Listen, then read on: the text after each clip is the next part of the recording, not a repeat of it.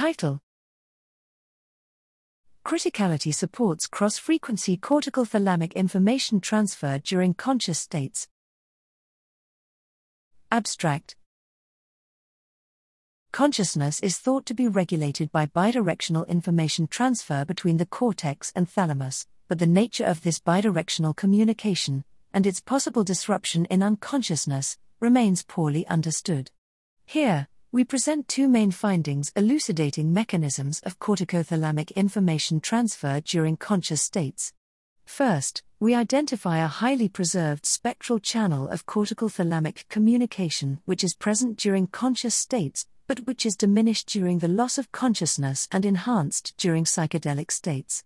Specifically, we show that in humans, mice, and rats, information sent from either the cortex or thalamus via delta, theta, waves, tilde 1.5 to 13 Hz, is consistently encoded by the other brain region by high, gamma, waves, tilde 50 to 100 Hz. Moreover, Unconsciousness induced by propofol anesthesia or generalized spike and wave seizures diminishes this cross frequency communication, whereas the psychedelic 5-methoxy N, N-dimethyltryptamine, 5-MeO-DMT, enhances this interregional communication.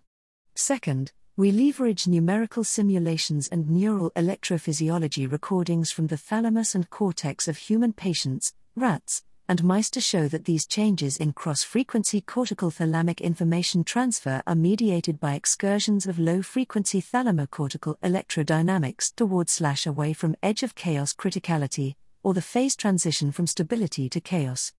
Overall, our findings link thalamic cortical communication to consciousness, and further offer a novel, mathematically well defined framework to explain the disruption to thalamic cortical information transfer during unconscious states.